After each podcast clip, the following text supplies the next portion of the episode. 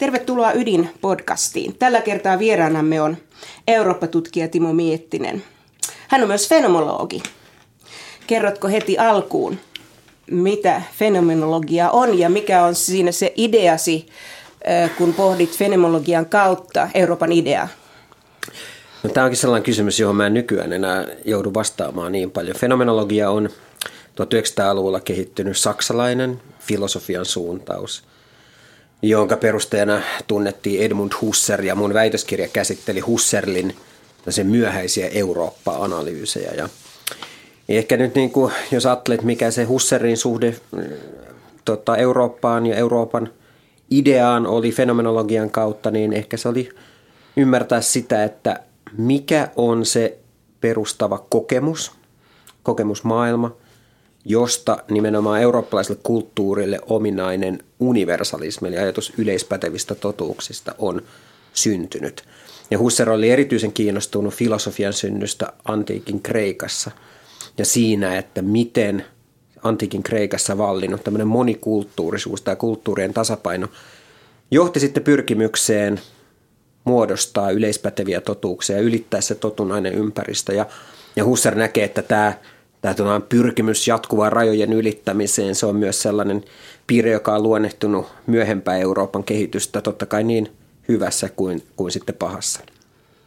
Joo, sä erityisesti korostat tässä väitöskirjassasi sitä, että, että, että kysymys EU-sakin on tämän filosofisen perinteen näkökulmasta eri perinteiden yhteensovittamisesta oman ja vieraan välisen eron ylittämisestä miten se nyt onkaan, jotenkin vaikuttaa siltä, että tämä olisi edelleen aika olennainen kysymys, kun pohditaan Euroopan tulevaisuutta, josta tarkoitus on puhua hiukan tarkemmin ihan pian.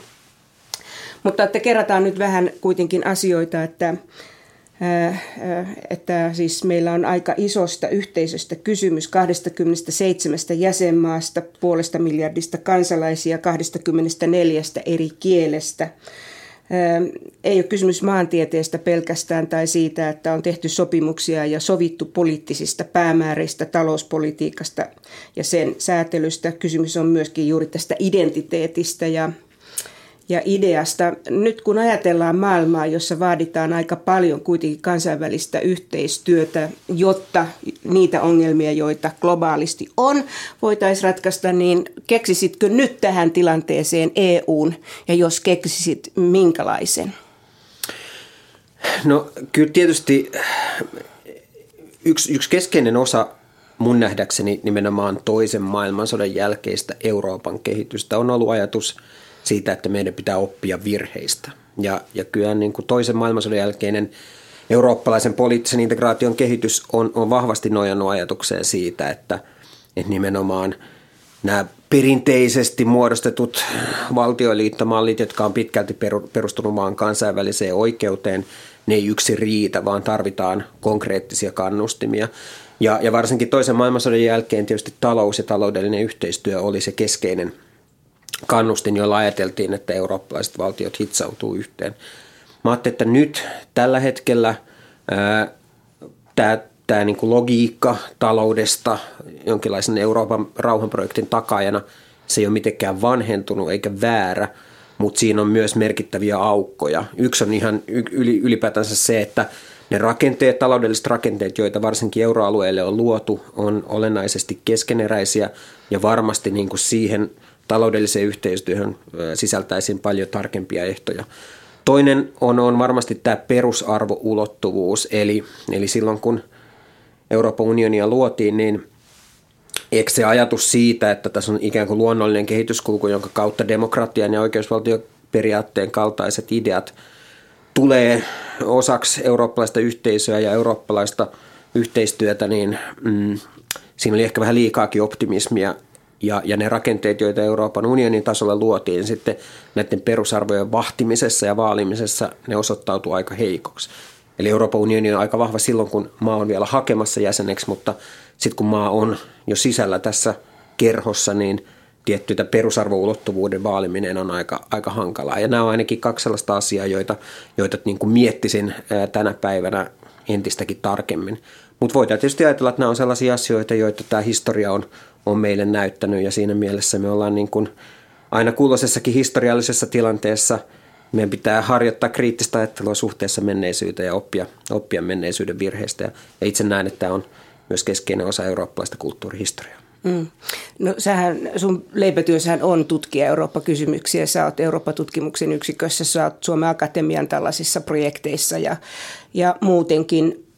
Hypätäänpäs nyt sitten kuitenkin siitä sodan jälkeisestä Euroopasta 90-luvun alun Eurooppaan, jossa Jacques Delors äh, hahmotteli tai oli vai, vahvasti vaikuttamassa Maastrichtin sopimukseen. Ja Maastrichtin sopimus herättää tietenkin suomalaisissa heti tunteita, koska siihen vedottiin tai siitä keskusteltiin niin paljon, kun Suomi liittyi Euroopan unionin jäseneksi 90-luvun puolessa välissä.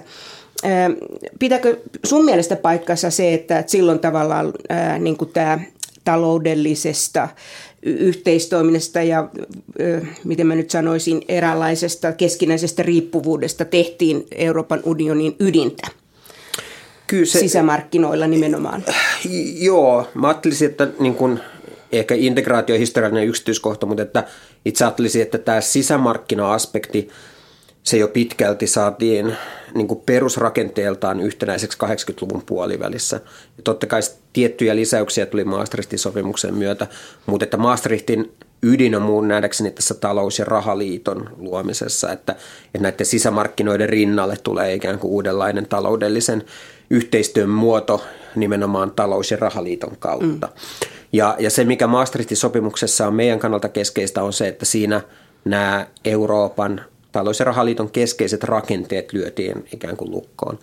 Ja, ja se lähestymistapa, joka siinä valittiin, oli tämmöinen saksalaistyyppinen, vahvasti sääntöperustainen lähestymistapa, jossa esimerkiksi luotiin finanssipolitiikkaan tiukat rajoitteet sillä, että miten valtio saa velkaantua, mikä saa se olla sen alijäämä. Luotiin Euroopan keskuspankin keskeiset rakenteet, jossa Euroopan keskuspankin keskeiseksi tavoitteeksi tuli tämä hintavakauden vaaliminen ja se erotettiin hyvin tiukasti poliittisesta päätöksenteosta.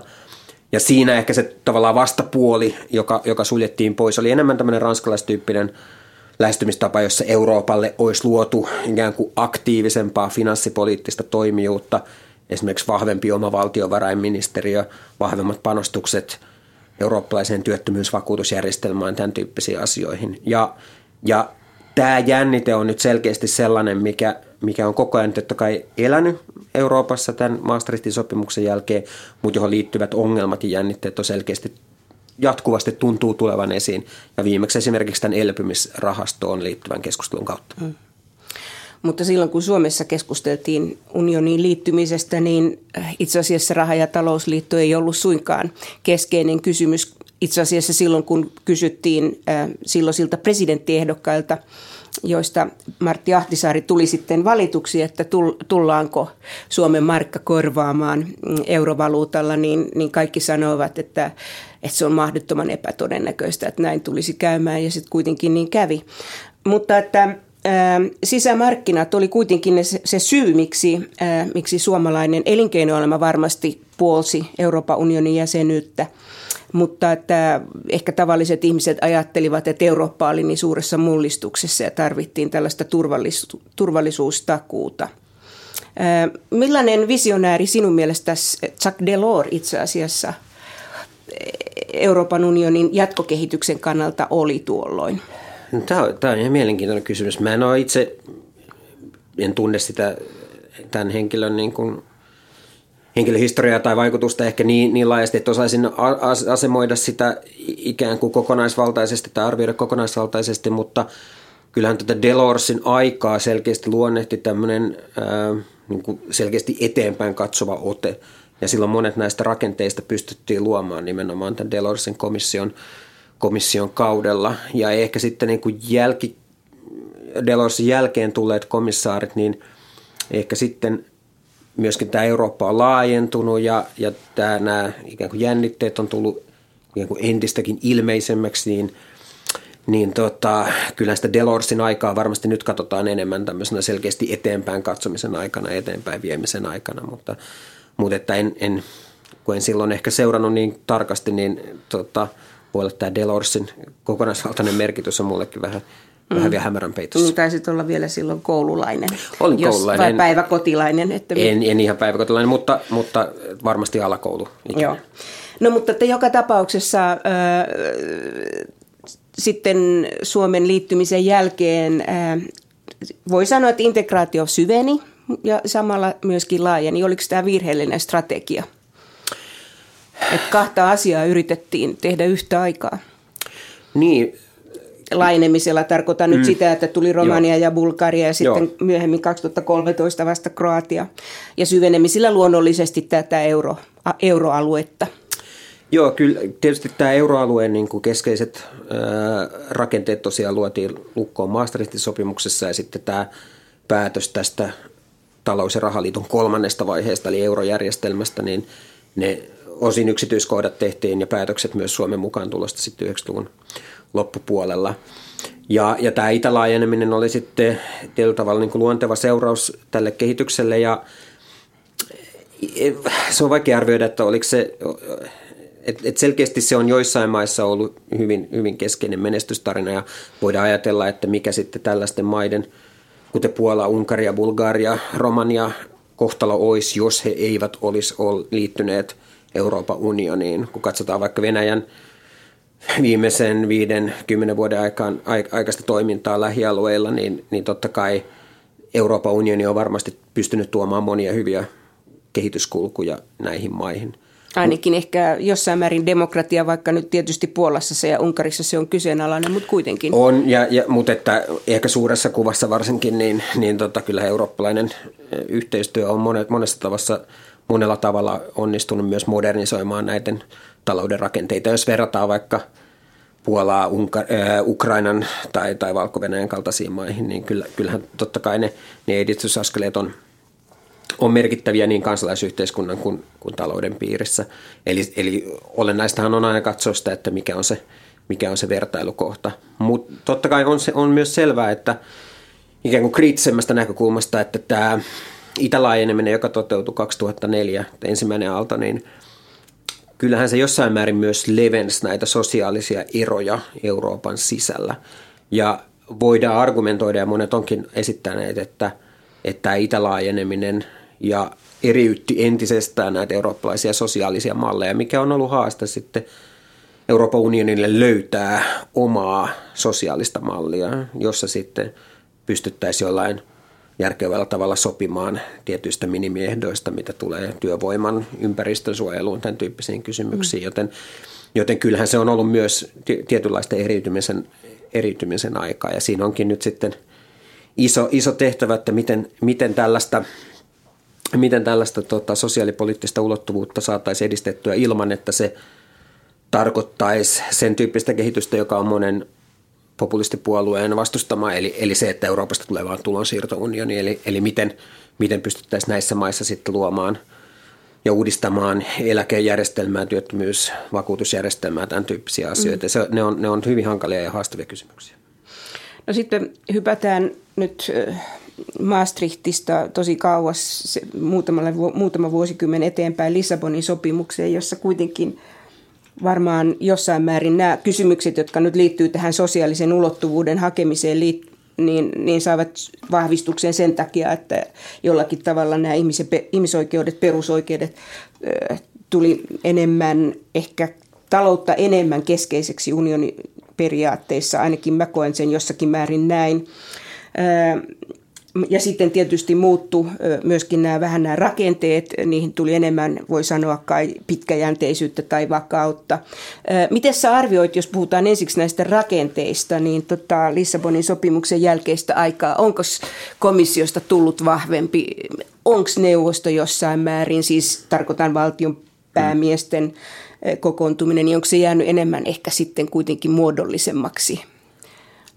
No kyllä mä itse näen, että ensinnäkin, että mikä oli Lissabonin sopimuksen tarkoitus. Se keskeinen tarkoitus tästä instituutioiden näkökulmasta oli jollain tavalla selkeyttää tätä instituutioiden välistä valtasuhteita ja lyödä myös tietynlaista pysyvyyttä, erityisesti mitä tulee tämän neuvoston toimintaan. Eli silloinhan tämä, tämä neuvostonkin toiminta oli hyvin pitkälti nojannut tähän kiertävään puheenjohtajuuteen ja, ja kun me luotiin esimerkiksi tämä neuvoston pysyvä pysyvä puheenjohtaja ja ulkopolitiikalle korkea edustaja, niin ajateltiin, että se tuo myös tähän EU-yhteistyöhön vähän semmoista niin kuin pitkäjänteisyyttä ja, ja ennustettavuutta.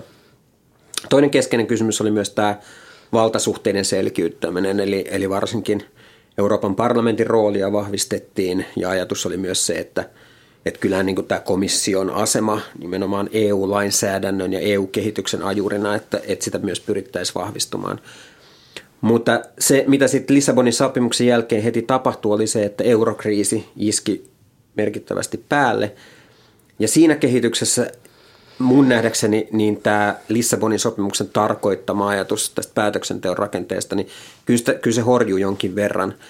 Ja mun nähdäkseni tässä eurokriisissä siinä on monta eri, eri kehityskulkua, joita voidaan analysoida, mutta ehkä se iso kuva on enemmän siihen suuntaan, että, että kyllähän siinä niin kuin jäsenmaat taas otti enemmän aloitetta itselleen. Ja varsinkin suurten jäsenmaiden rooli korostui ihan uudella tavalla.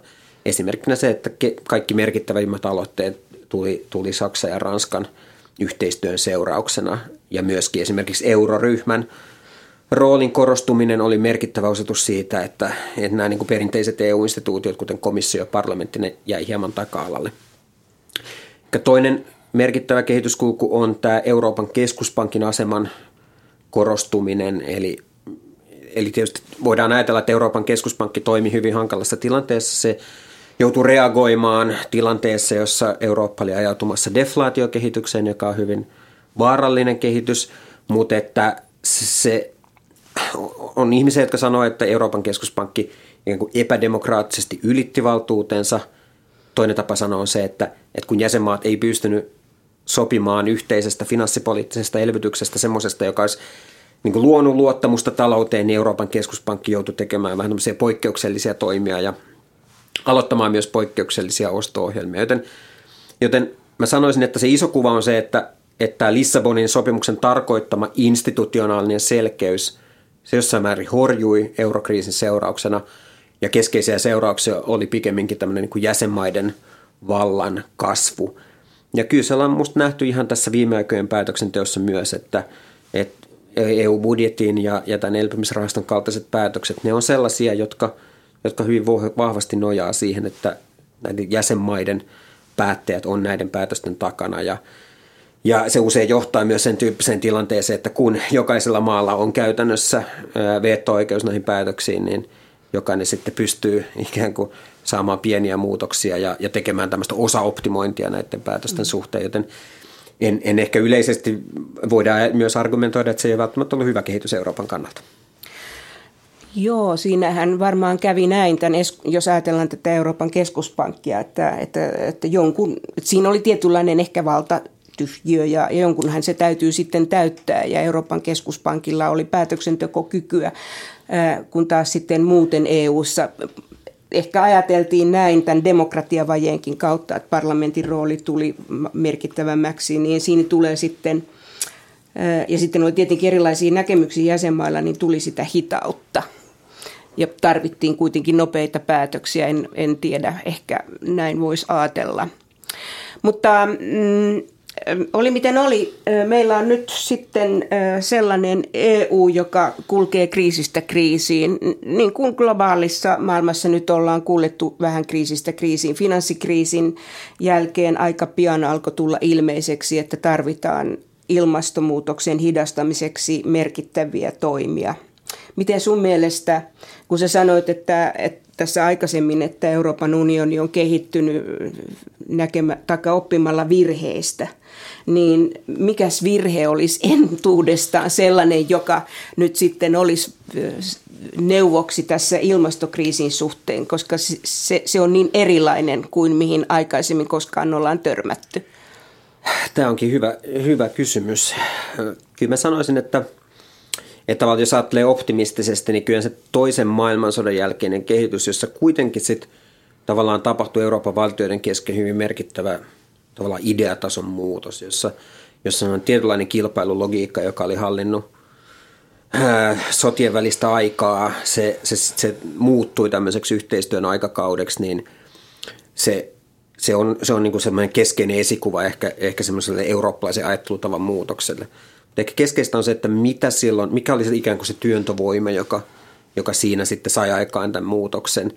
Ja varmasti yksi on tämä, että ajateltiin, että historiallinen oppiminen ja, ja ikään kuin virheiden, virheiden välttäminen, historiasta oppiminen on, on, on sellaista, jota voidaan tehdä. Mutta sitten ehkä toinen konkreettinen oli tämmöinen niin kuin Marshall-avun kaltaiset aloitteet, joilla sitten hieman niin kuin ulkoopäin saatiin työnnettyä ja luotua luottamusta siihen, että tämä yhteistyö eurooppalaisten valtioiden välillä kannattaa ja, ja siihen kannattaa myös investoida. Ja, ja mä ajattelisin, että tämä elpymisrahastoonkin liittyvä keskustelu on, on niin kuin, ää, tästä voidaan pitää ikään kuin positiivisena kehityksenä sen, sen kannalta, että et, et, et kyllä jos me vain jätettäisiin tämän koronakriisin hoito jäsenmaille, jos me jätettäisiin ilmastokriisihoito vain jäsenmaille, niin varmasti se johtaisi sellaiseen tilanteeseen, jossa kaikki vaan pyrkisi ikään kuin osa optimoimaan omia, omia etujaan ja omia pelastamaan omaa autoteollisuuttaan, pelastamaan omaa lentoteollisuutta. Ja,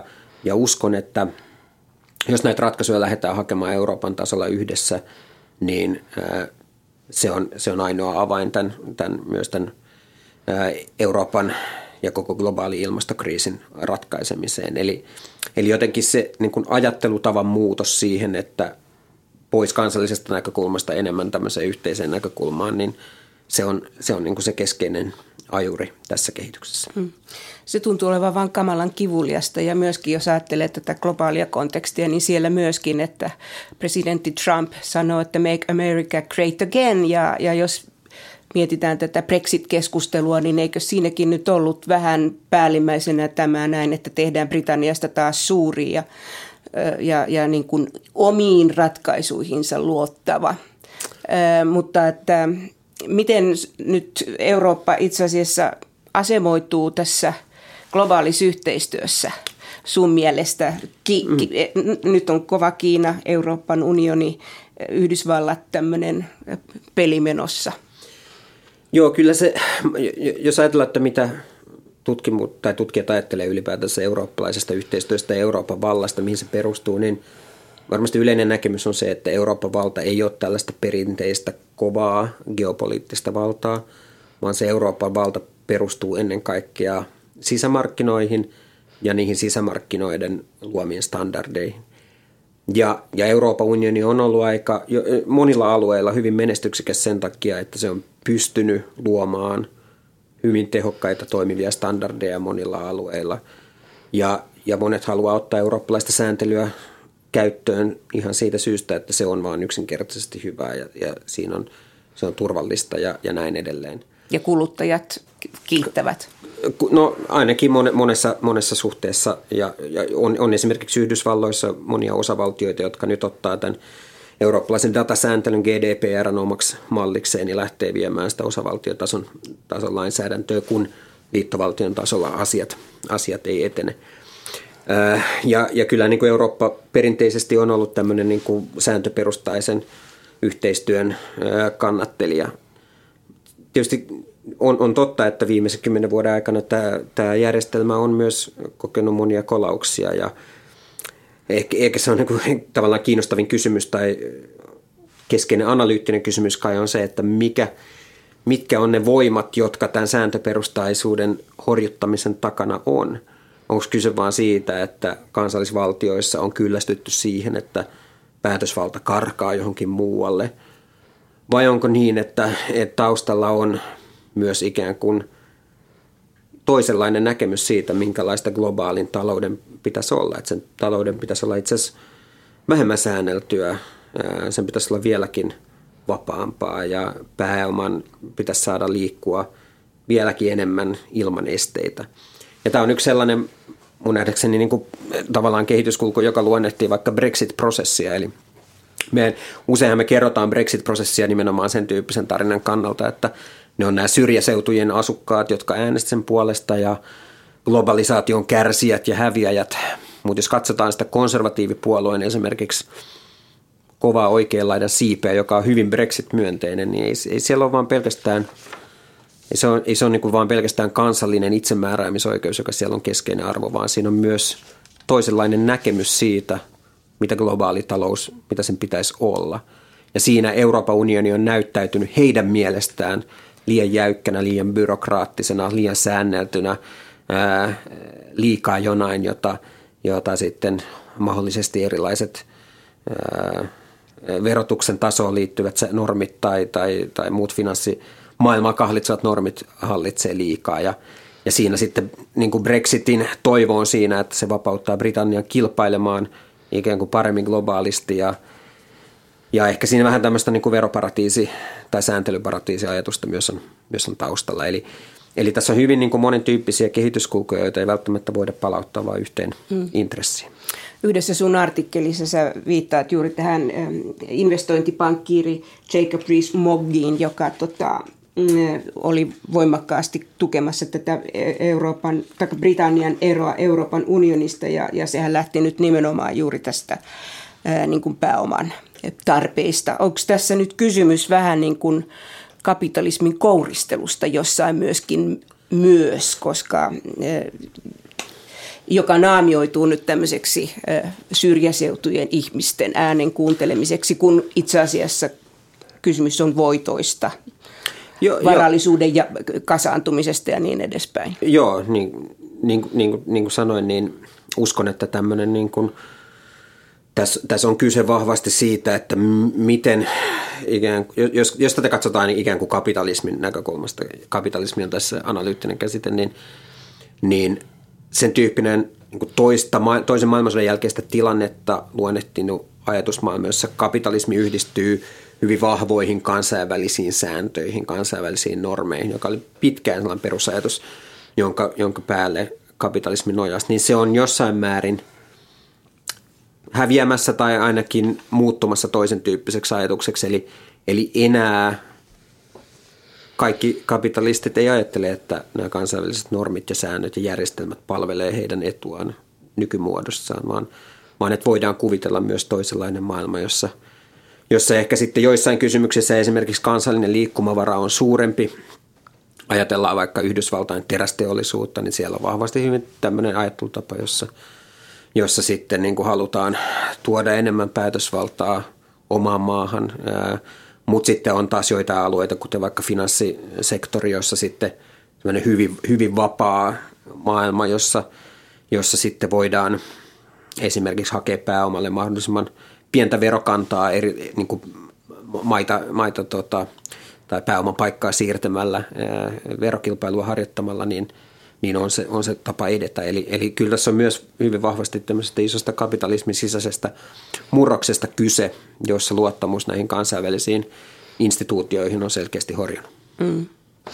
Sä kirjoitit myöskin yhdessä artikkelissa, jossa pohdit tätä vielä silloin menossa olevaa mm, brittien eroa unionista siitä, että, että se ongelma oikeastaan oli se, että, että, että siellä oli niin paljon, tai siis että vapaa liikkuvuuden myötä Briteissä oli paljon ihmisiä, jotka tulivat muualta, saivat sosiaaliturvaa, jonottivat samoja asuntoja, miehittivät kouluja ja niin edespäin, että tässä oli tämmöistä tietynlaista muukalaisuus ehkä muukalaisuuteen, tai ei nyt muukalaisuuteen, mutta ylipäätänsä tosiasialliseen tilanteeseen liittyviä niin kuin huolenaiheita.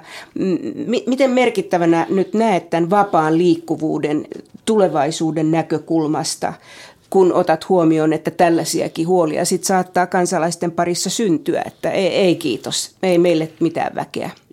Joo, ajattelin ensinnäkin siitä Britannian tilanteesta, mikä siinä oli erityistä, oli, oli mun nähdäkseni – se, että, Britannian talous, on, sillähän on mennyt tosi hyvin. Eli ajatus siitä, että tämä itälaajeminen, joka toteutui 2004, se olisi ollut jonkinlainen niin kuin isku Britannian taloudelle ja, ja sen kautta ihmiset olisi noussut protestiin, niin se on mun nähdäkseni yksinkertaistava, vaan, vaan tämä itälaajeneminen ja sen myötä tullut halpa työvoima on merkittävällä tavalla hyödyntänyt Britannian taloutta.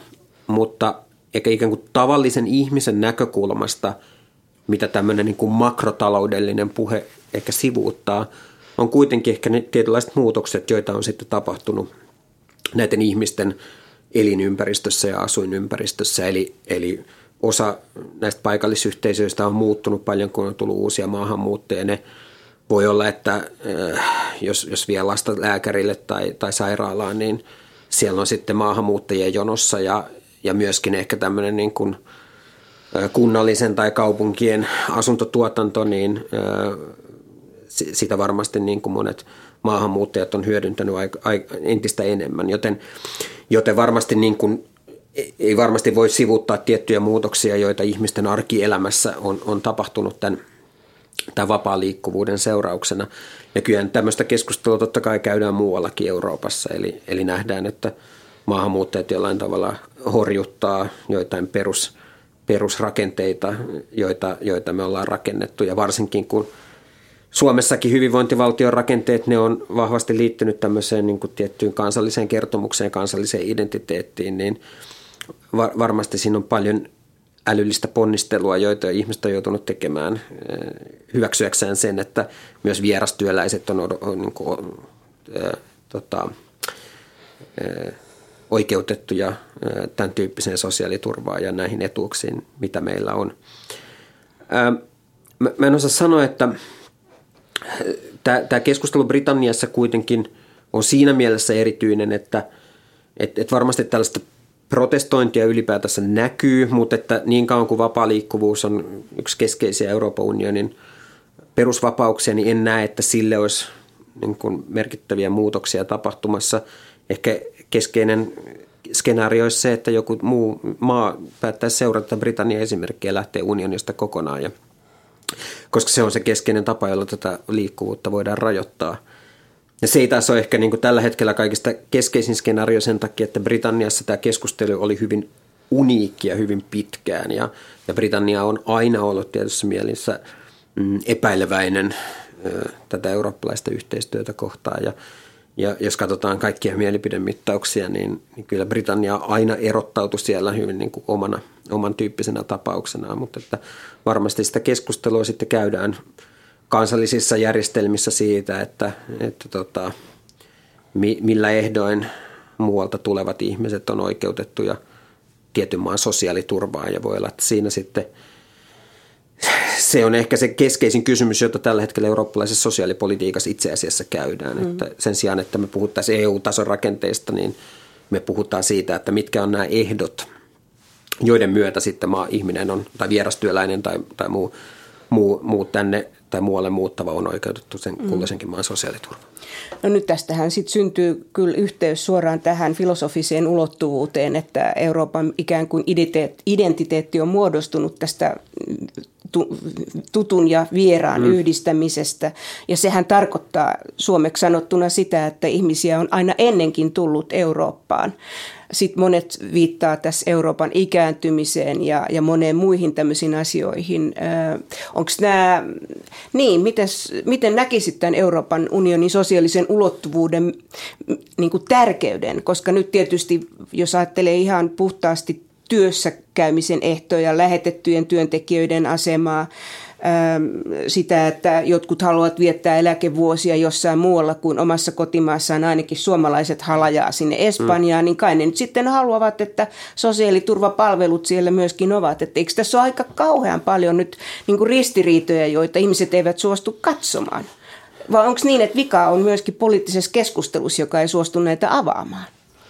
Ää, on, on varmasti, ja, ja, mutta nimenomaan tämä on mun nähdäkseni se keskeisin kysymys juuri, eli – Eli sen sijaan, että totta kai meillä on tiettyjä aloitteita, joiden kautta esimerkiksi eurooppalaista työttömyysvakuutusjärjestelmää tai tämmöistä lomautusjärjestelmää sitä on pyritty nyt rahoittamaan varsinkin tämän koronakriisin aikana, niin kyllä ehkä ne suurimmat ja vaikeimmat kysymykset liittyy nimenomaan just tämän sosiaaliturvan siirrettävyyteen. Ja varsinkin tilanteessa, jossa nämä sosiaaliset mallit on kuitenkin hieman erityyppisiä, eli joissain maissa eläkejärjestelmät on – enemmän vakuutuspohjaisia, toisissa ne on enemmän kansallisia. Samoin terveydenhuoltojärjestelmät on joissain maissa hyvin vahvasti kansallisia, toisissa enemmän vakuutuspohjaisia. Niin miten nämä kaikki, kaikki sovitetaan yhteen? Ja, ja ylipäätään se ehkä usein Euroopan yhteydessä puhutaan tämmöistä niin kuin, niin kuin katolisen ja protestanttisen sosiaalisen mallin erityisyydestä. Eli, eli ehkä pohjoisessa nämä sosiaaliturva on myös enemmän valtiokeskeistä kuin etelässä, jossa on, se on ehkä enemmän perhe- tai yhteisökeskeistä, jossa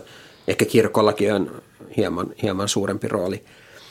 Niin nämä on, nämä on hyvin vaikeita kysymyksiä ja, ja, ja uskon, että ne vaikeudet liittyy just tämän tyyppisiin, tämän tyyppisiin kysymyksiin, mutta että varsinkin euroalueen tapauksessa, jossa selkeästi tämä nykyinen malli, jossa meillä on vaan, joka ikään kuin pakottaa kaikki maat vaan semmoisen kilpailuun siitä, että kenen suhteellinen asema on parhain, kuka saa valtion lainaa kaikista parhaimmilla ehdoilla, niin ei, ei se ole mitenkään erityisen toimiva tämän sosiaalisen mallin kannalta. Mm. Ja, ja sen takia kyllähän niin kuin, äh, pitäisi paljon vakavemmin varmasti ottaa se keskustelu siitä, että äh, mikä voisi olla sellainen malli, jolla sitten jolla nä, tätä, näitä sosiaalisia kysymyksiä saataisiin paremmin, paremmin tota, hallittua. Ja, ja en usko, että se, se, se vastaus, se, se voi löytyä EU-tason aloitteista, mutta mä luulen, että se ei löydy ennen kuin tähän näihin euroalueen perustavaa epäsymmetriaa ja mm. näitä rakenteellisia ongelmia liittyviin kysymyksiin on vastattu. Mm. Niin, se kai myöskin sit kiteytyy tähän kysymykseen elpymisrahastosta ja siinäkin on Suomessa hyvin ristiriitaisia julkisia puheenvuoroja. Ehm, kuitenkin tämmöiset pandemiat ovat aika todennäköisiä, että ne voi toistua ja niissä nyt ei ole kysymys sitten ollenkaan siitä, että onko italialaiset hoitaneet hyvin talouttaan tai suomalaiset hyvin talouttaa, vaan kysymys on jostain sellaisesta, johon pitää vastata yhteisesti. Onko tämä todennäköistä, että tällainen yhteisesti reagoiminen voisi vahvistua. Mitäs ajattelisit nyt, jos miettii vain tämän ää, ää, niin kuin Macronin roolia ja sitten toisaalta myöskin Merkelin roolia, jotka mun ymmärtääkseni kyllä korostavat tätä yhteisvastuullisuutta? Joo, tässä, tässä on... Tässä Eikö Merkel jopa sanonut näin? Mm. Ei, kun anteeksi, olikin Ursula von Leiden, joka mm. sanoi, että tässä oli niin kuin virhe, että Italia jäi siinä alussa aika yksin. Joo, varsinkin äh, joo, se, se, tavallaan ne syyt ja prosessit, jonka kautta Italia jäi yksin, niin ne ehkä ei liittynyt välttämättä suoraan taloudelliseen tukeen, vaan siihen, että itse asiassa tämä sisämarkkinoiden toiminta vähän niin kuin petti. Eli, eli siinä esimerkiksi Italia ei saanut tiettyjä terveydenhuollossa valit, tota, tarvittavia välineitä sen takia, että kaikki maat pyrki sitten suojaamaan näitä omia varmuusvarastojaan. Ja, ja tämä oli ehkä sellainen, sellainen niin kuin, ö, tavallaan osoitus siitä, että miten tärkeää niin kuin sisämarkkinoiden toiminta on, on myös tämän tyyppisten kysymysten kannalta. Nyt Suomessa tämä elpymisrahastokeskustelu, minusta siihen on sisältynyt hyvin monia erikoisia piirteitä. Yksi on tietysti se, että ikään kuin Suomessa on jonkinlainen pelko nyt, että tästä tulee tapa, tai että se, että eurooppalaiset valtiot niin yhdessä solidaarisesti vastaa tämän tyyppiseen kriisiin, että tämä ikään kuin voisi jatkossa toistua uudestaankin. Ja mun nähdäkseni tässä on, niin kuin, ensinnäkin tässä on jonkin verran väärinkäsityksiä sen suhteen, että tämä ei mun nähdäkseni muuta unionin perusrakenteita millään tavalla, vaan jatkossakin tämän tyyppiset päätökset nojaa siihen, että kaikki valtiot ja valtionjohtajat, kansalliset, kansallisvaltiot ää, tulee yhteen ja päättää tämän tyyppisistä toimista tai rahastoista. Mutta toinen on se, että totta kai kun me ollaan luotu Eurooppaan, Euroopan unionin tällaisia instituutioita, niin miksi me ei hyödynnettäisi niiden luomaa poliittista vakautta ja poliittista uskottavuutta myös tällaisissa kriisitilanteissa. Ja tässä tapauksessa tarkoittaa sitä, että komissio ottaa lainaa luultavasti hyvin, hyvillä ehdoilla, jonka kautta sitten se pystyy kanavoimaan tätä sinne, minne, minne sitä apua eniten tarvitaan.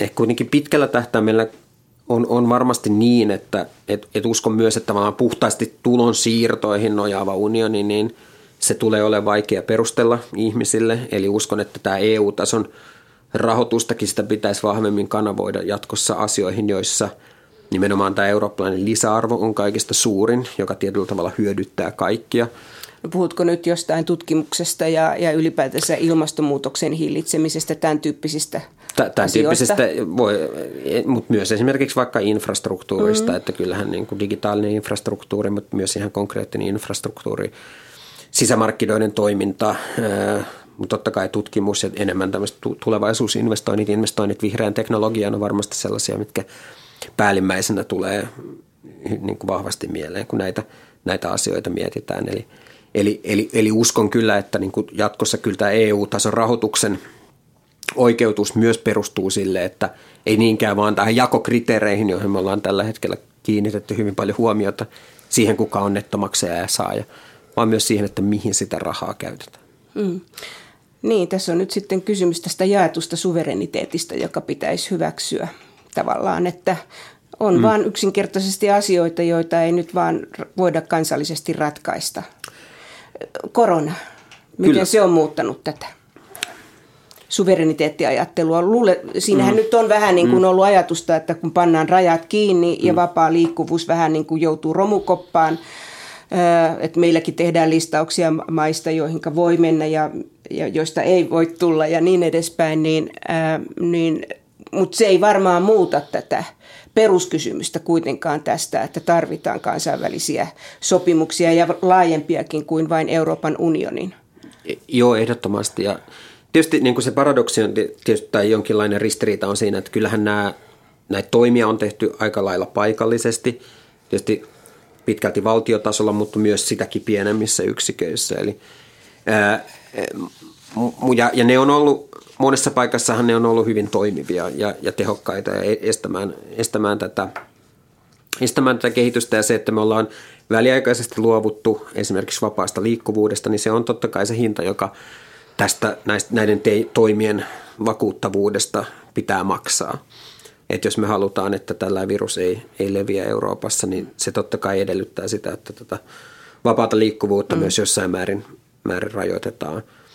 Ää, mun nähdäkseni tämä korona ei ole niin kuin merkittävällä tavalla ehkä muuttanut semmoista niin kuin muodollista suvereniteettia Euroopan tasolla. Ehkä Eurooppa on herännyt nyt siihen, että tällaisia pandemioita saattaa myös tulla tulevaisuudessa ja on erilaisia ohjelmia käynnistetty osana – komission seuraavaa rahoituskehystä, jossa enemmän taloudellisia panostuksia pyrittäisiin laittamaan myös tämän tyyppisten pandemioiden hillitsemiseen ja Euroopan komissiolla on nyt pyrkimys esimerkiksi tämän rokotteen suhteen hankkia se siten, että jokainen mm. unionin ja kansalainen pääsisi, pääsisi sen rokotteen piiriin sitten, kun se mahdollisesti ja toivottavasti valmistuu. Mutta että, että jos katsotaan esimerkiksi tätä elpymisrahastopäätöstä, niin niin kyllähän siinäkin se niin kuin ratkaisu kuitenkin nojasi siihen, että nämä jäsenvaltiot pystyy yhdessä sopimaan näistä asioista ja, ja ikään kuin neuvottelemaan sen tyyppisen paketin, joka sitten loppujen lopuksi sopi, sopi kaikille.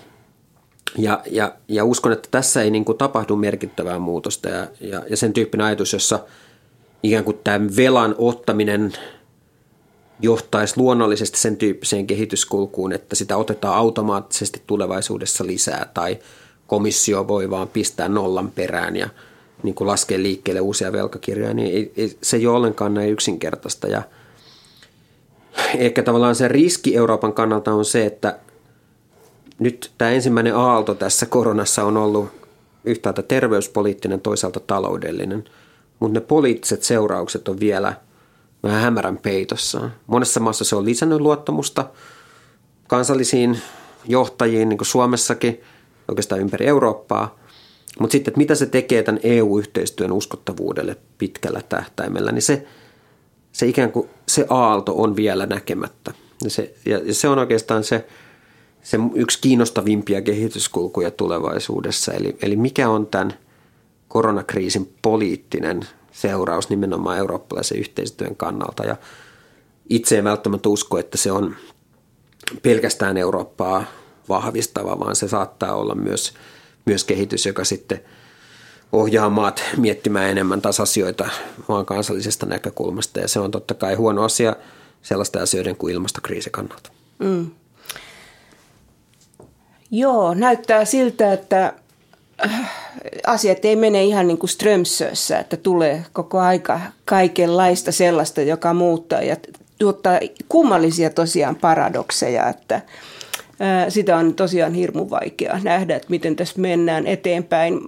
Mutta puhutaanpas vielä lopuksi sit kuitenkin siitä, että EU on ottanut asiaksensa myöskin ulkosuhteissa kumppanuuden niin kuin suhteessa itään. Nyt Valko-Venäjällä kuohuu, me emme tiedä mitä tapahtuu Lukashenkolle.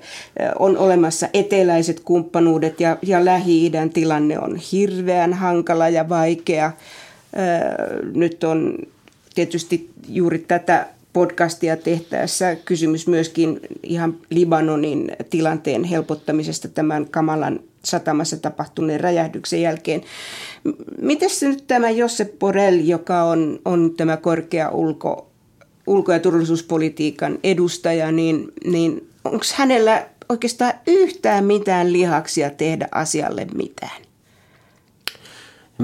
Tämä on hyvä kysymys ja tämä on tietysti kai hankala kysymys siinä mielessä, että nämä kysymykset näissä eri maissa on aika erityyppisiä. E, on varmasti joitain sellaisia esimerkkejä, joissa tämä EUn ulkosuhdeyhteistyö on toiminut hyvin. Yksi on varmasti esimerkiksi Venäjän pakotepolitiikka, jossa eikö se riski, mitä monet pelkäs on se, että kun meillä on tällaisia mekanismeja, jotka EUn ulko- ja turvallisuuspolitiikassa, ne, sehän nojaa kaikkien maiden yhteistyön. Se, se on yksi niitä alueita, jossa ei, ei nojata tämmöiseen tavanomaiseen yhteispäätösmenettelyyn ja määräenemmistöihin, vaan joka vaatii aidosti yksimielisyyden. Että kun meillä on tällaisia mekanismeja, niin jo, johtaako se kehitykseen, jossa jokainen maa sitten rupeaa kiristämään jotain etua itselleen sillä, että heillä on aina käytössään se kortti, että he voi vetäytyä tämän tyyppisestä yhteistyöstä. No näin ei ole Venäjä pakotteissa käynyt, koska siinä Euroopan maat on nähnyt, että heillä on jonkin verran voit, tai niin kuin aika paljonkin voitettavaa tässä, tässä kehityksessä. Mutta on samalla se, että eihän tämä EU-naapuruuspolitiikka, niin ei sitä yleensä kerrota minkään suuren menestystarina kehyksen kautta, että se on ollut, ollut myöskin sitten osin, osin vähän niin kuin tehotonta vastaamaan varsinkin sellaisiin suuriin demokratiahaasteisiin, joita, joita näissä maissa on. Tämä koskee niin äh, tota, Itä-Eurooppaa kuin sitten myöskin osin Pohjois-Afrikkaa. Ja mutta nämä, nämä tilanteet on tietysti niin, niin erityyppisiä, että ne keinot, joita Euroopalla on käytössään, niin, niin tota, ne, ne näyttäytyy hieman eri, eri tavalla eri tilanteissa. Ja, ja, ja varsinkin niin kuin esimerkiksi se, miten Syyrian sodan kaltaista tilannetta lähdetään ratkomaan, niin se on hyvin erityyppinen kuin miten lähdetään ratkaisemaan vaikka suuria muuttoliikkeitä Pohjois-Afrikasta muualta tai, tai kuivuuden kaltaisia ilmiöitä Keski-Afrikassa ja näin edelleen. Ja, joten joten mä, en, mä en ajattele, että tässä on niin mitään, mitään niin yhtä, yhtä vastausta tähän, tähän kysymykseen, mutta että selkeästi, selkeästi on niin, että varsinkin viimeiset kymmenen vuotta Euroopan keskeisin poliittinen energia on mennyt näiden meidän omien ongelmien ratkaisemiseen ja ja ehkä siinä mielessä tämä ulko- ja turvallisuuspoliittinen aspekti ei ole kehittynyt toivotulla tavalla johtuen siitä, että meillä on ollut niin paljon näitä omia haasteita, joihin me ollaan jouduttu keskittymään. Mm.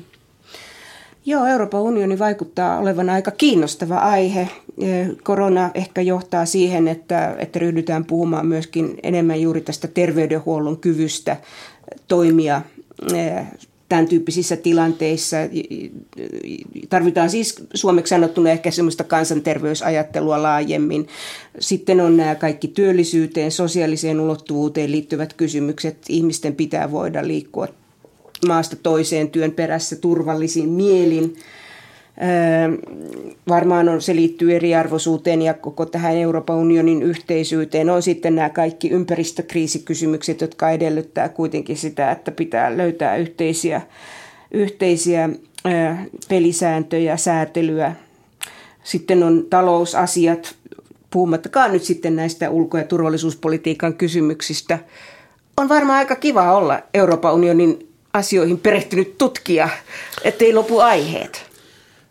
Joo, totta, totta, siis tässä mielessä, että kyllähän kaikenlaista, kaikenlaista tapahtuu ja, ja ehkä se haaste on, on, on se, että ei liikaa mene sit myöskään ikään kuin aina vaan totunnaisten ajatustapojen mukaisesti. Eli, eli mikä on näkynyt esimerkiksi siinä, että julkisessa keskustelussakin on tosi hankala ollut,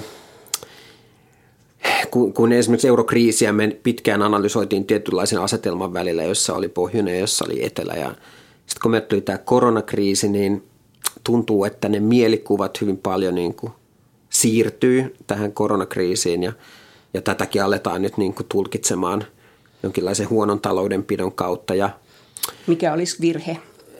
niin, kyllä mun nähdäkseni myös, myös tota on, ei, ei koronakriisi itsessään, se on niin kuin shokki, joka koskettaa kaikkia ja se on, se on vaan ikään kuin tuurista kiinni, keneen, keneen se osuu tässä ensimmäisessä aallossa ja siinä on taustalla niin paljon sellaisia kysymyksiä, joihin maat ei välttämättä itse pysty vaikuttamaan, jotka liittyy kaupunkirakenteeseen ja ylisukupolviseen asumiseen ja tämän tyyppisiin kysymyksiin, joihin, sinällään ihmisillä ei ole, ei ole mahdollista vaikuttaa. Mutta että e, ehkä on, on totta kai kiinnostavaa olla Eurooppa-tutkija, mutta myös, myöskin, että ehkä se joskus mietityttää, että miten helposti julkisessa keskustelussa sitten menee läpi tietyt Eurooppaan liittyvät mielikuvat ja, ja ajatukset, esimerkiksi jatkuva puhe liittovaltiokehityksestä tai, tai ajatus siitä, että Euroopan unioni jatkuvasti rikkoo omia sopimuksia, mikä mun mielestä ei pidä paikkaansa edes tässä elpymisrahaston tapauksessa. Ja, ja voi olla, että sitten